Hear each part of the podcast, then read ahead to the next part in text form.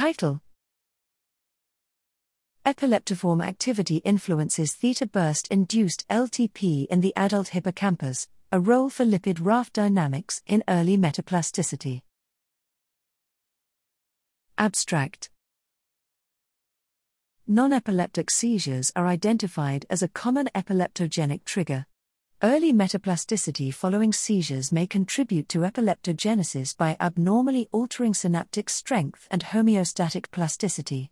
We now studied how in vitro epileptiform activity triggers early changes in CA1 long term potentiation, LTP, induced by theta burst stimulation, TBS, in rat hippocampal slices and the involvement of lipid rafts in these early metaplasticity events.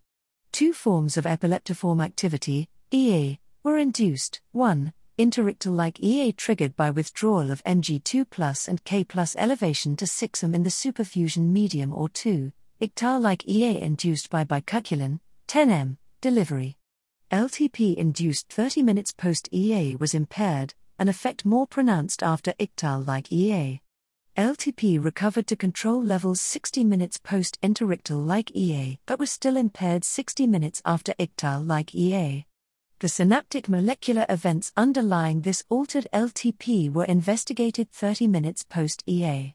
Synaptosomes isolated from parallel slices showed enhanced AMPA GLUA1 SER 831 phosphorylation, decreased SER 845 phosphorylation, and a marked decrease in GLUA1 GLUA2 ratio.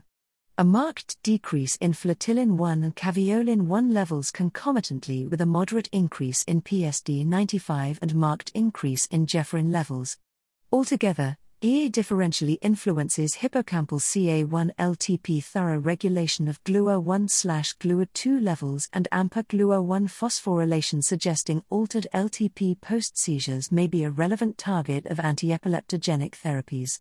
In addition, this metaplasticity is also associated with marked alterations in classic and synaptic lipid raft markers, suggesting these may also constitute promising targets in epileptogenesis prevention.